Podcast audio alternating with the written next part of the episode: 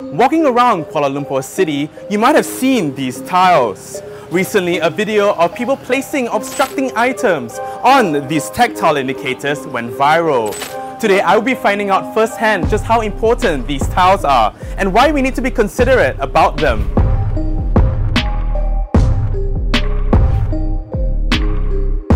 Not only do they have to make their way through crowded and unfamiliar streets, people who are blind are faced with another challenge: having to weave in and out of parked motorcycles and large objects indiscriminately placed on tactile tiles, which are meant to help them navigate their routes.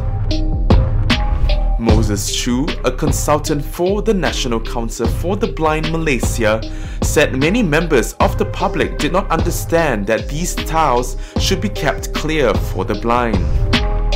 Is though we have a lot of tiles being placed along the way to show directions.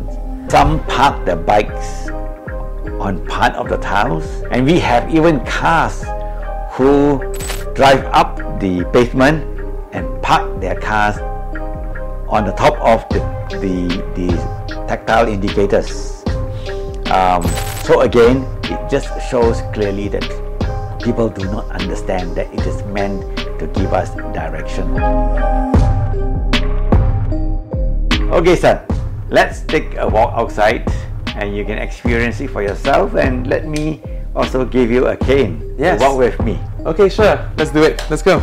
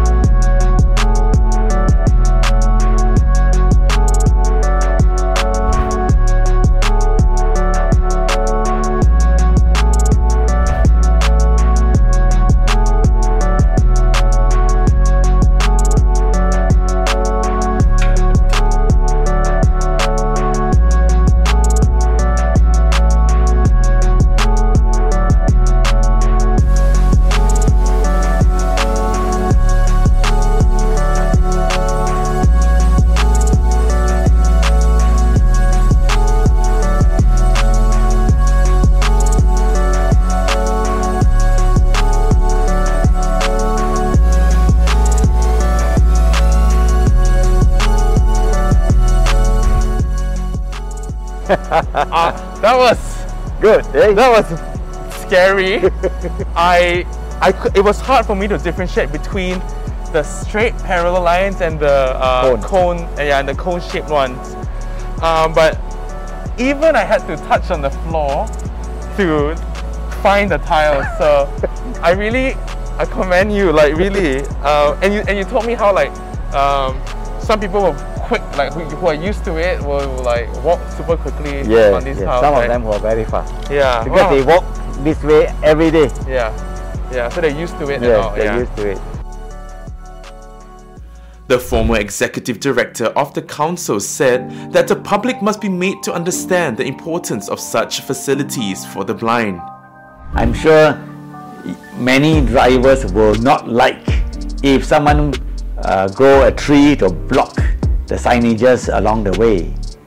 Okay, so likewise, we do not want our signages to be blocked, and we want to be able to to know how to walk point A to B.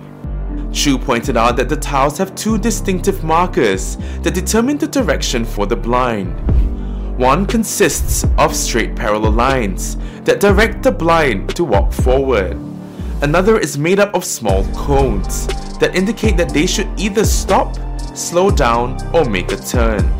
At times, that marks the end of the corridor and I'm stepping onto the road. Chu said connectivity was a major problem in Malaysia, as different cities have different authorities, resulting in fragmented routes for the blind, which is a safety hazard. If I know that it's safe, I will be more daring to explore on my own actually. But personally, I must admit, we have a long way more to go on, on safety.